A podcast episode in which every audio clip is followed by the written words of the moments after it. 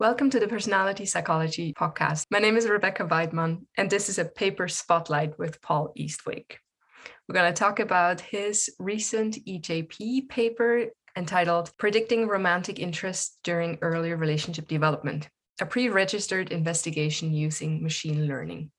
Thank you so much, Paul, for joining me. Hi, thanks so much for having me. Paul, can you tell me a little bit about what was the goal of your study? Sure. So, this was a data set that was collected by a few of my colleagues, Dan Molden, Katie Carswell, and Eli Finkel. And it's a really unique data set that looks not at initial attraction in the way we have studied it over the last few decades, sort of looking at initial impressions, say speed dating studies, nor is this a classic study of close relationships where you're getting, you know, people reporting on their established romantic partners. And if you're not in a romantic partnership, you're not allowed to be in the study. This is something in between where people are reporting on other people that they actually know that they're potentially romantically interested in.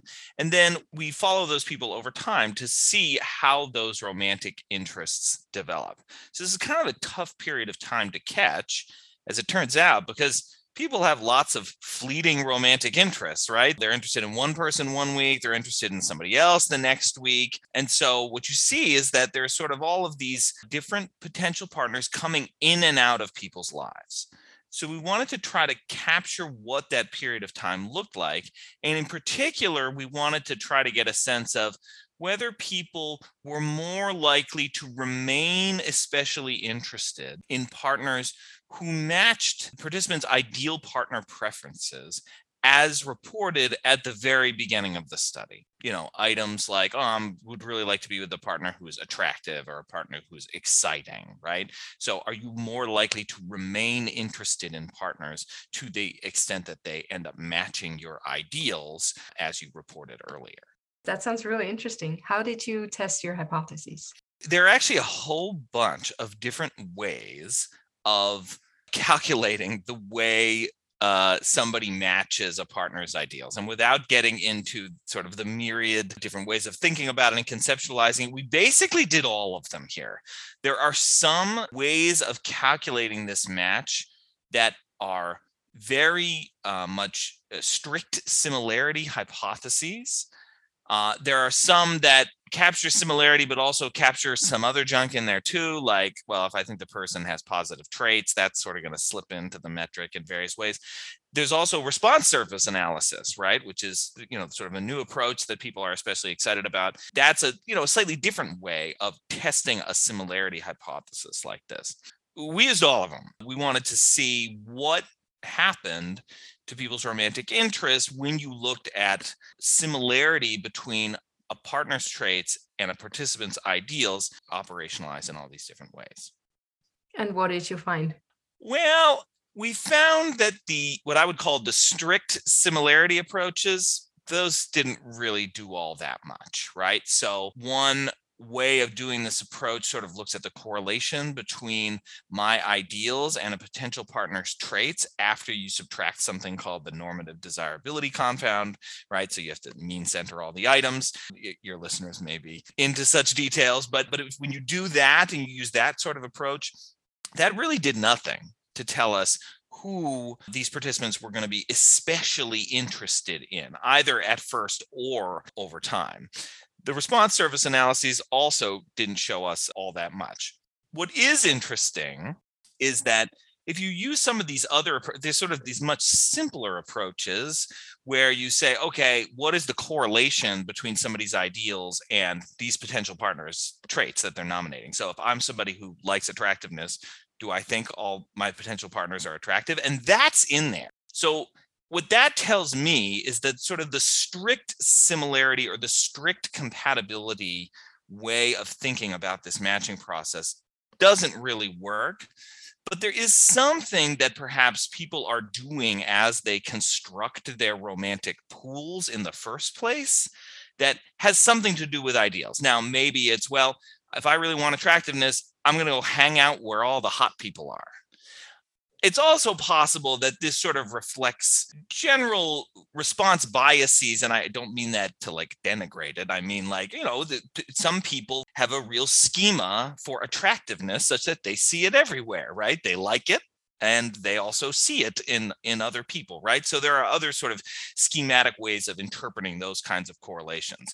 But i think this was an interesting case where when we went with the strict similarity approach, we didn't see much evidence for it. But if we use some of the other approaches, then it actually looks like many of these prior studies that have used what I would call those less strict approaches. And what would you say is the take home message of your paper? What's interesting about this is that we can use ideal partner preference matching as one lens for thinking about what I would call a compatibility hypothesis and there are many different kinds of compatibility hypotheses out there, right?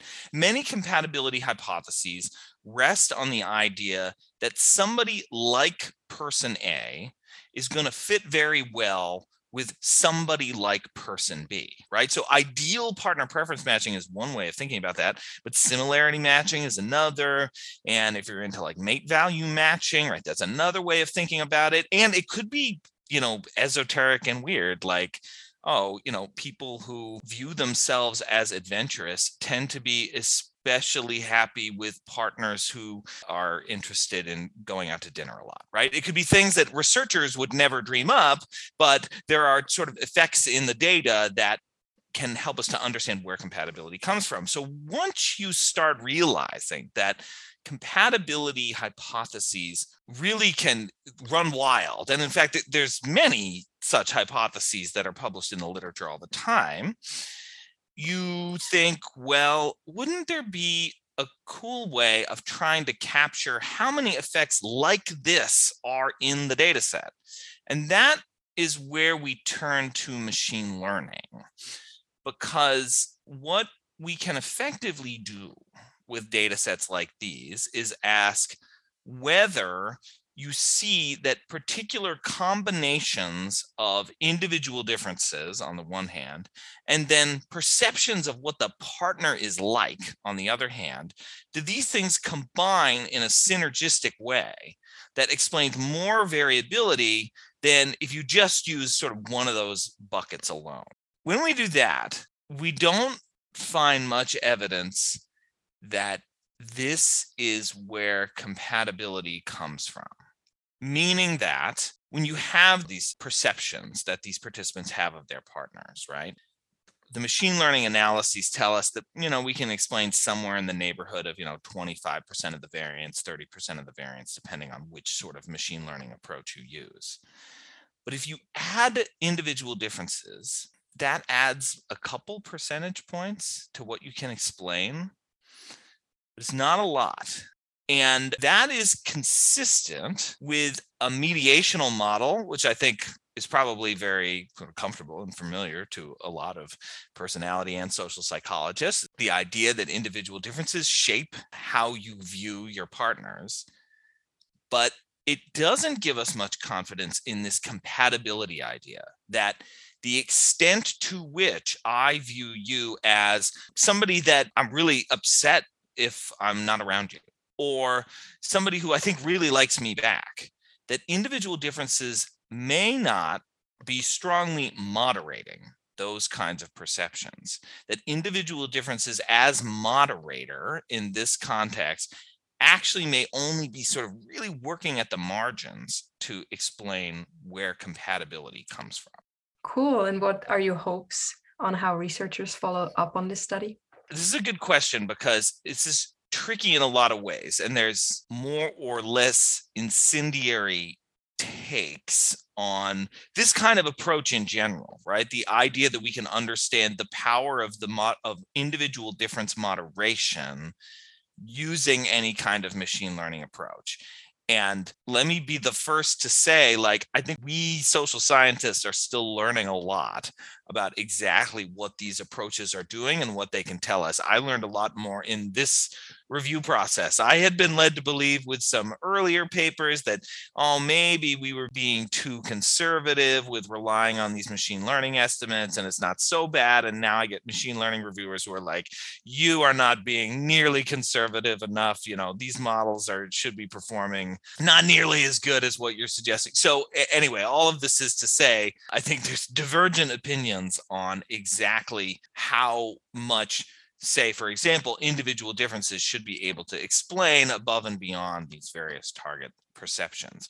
But I do think at a fundamental level, we need to think in different ways about where compatibility comes from, because I don't think these results, or really any results I've seen, have made me question that compatibility is important.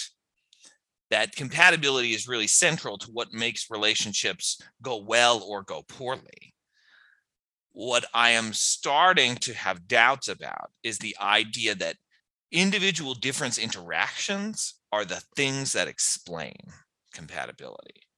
That there is a robust between subjects component to compatibility and that leaves us with this question of okay so if it's not about like your traits combined with my traits or my interests combined with your interest then where is compatibility coming from? Because what we're used to is there's me and there's you and there's you and me together. I think there's this fourth thing out there that we've not really gotten good at studying and it's it's you and me but not in any meaningful between subjects way of describing that concept, right? Sort of you and me and what we have constructed over time, with the implication that if we could rewind time and do it all again, you'd get something totally different. So it's not about like your traits combined with my traits. It's about this sort of thing that has been constructed along the way. And if that's where compatibility comes from, we need to start uh, thinking a little bit differently about how we're going to capture those effects empirically because interactions with individual differences are not going to do it. Thank you so much for talking with me about your paper. Sure. Thank you.